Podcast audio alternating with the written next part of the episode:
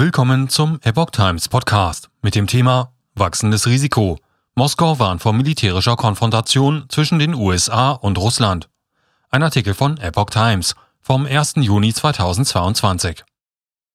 Moskau hat nach einer Ankündigung neuer US-Waffenlieferungen an die Ukraine vor einer direkten militärischen Konfrontation zwischen den USA und Russland gewarnt. Jede Waffenlieferung, die fortgesetzt wird, die zunimmt, verstärkt das Risiko einer solchen Entwicklung sagte der stellvertretende russische Außenminister Sergei Rabkov am Mittwoch der Nachrichtenagentur RIA Novosti. Die USA seien entschlossen, den Krieg bis zum letzten Ukrainer zu führen, um Russland, wie sie sagen, eine strategische Niederlage zuzuführen, fügte der Vize-Außenminister hinzu. Und weiter, das ist beispiellos und gefährlich. Kreml. USA gießen mit neuen Waffenlieferungen Öl ins Feuer. Auch Kreml-Sprecher Dmitri Peskov kritisierte die von den USA angekündigte Waffenlieferung. Washington gieße damit absichtlich Öl ins Feuer, sagte Peskau am Mittwoch in Moskau. Solche Lieferungen ermutigen die ukrainische Führung nicht, die Friedensverhandlungen wieder aufnehmen zu wollen, sagte Peskov. Er äußerte sich auch zum Sanktionsbeschluss der EU, der unter anderem ein Teilembargo gegen russisches Öl vorsieht.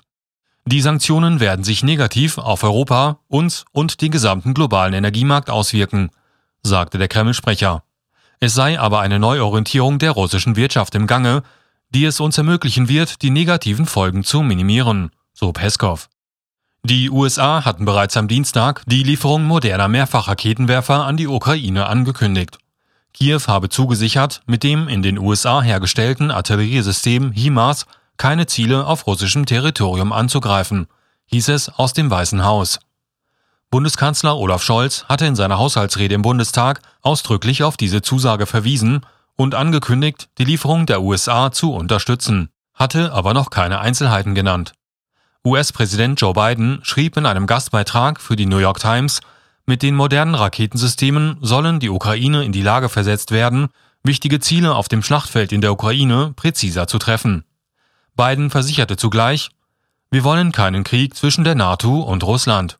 Die USA versuchten auch nicht, den russischen Präsidenten Wladimir Putin zu stürzen.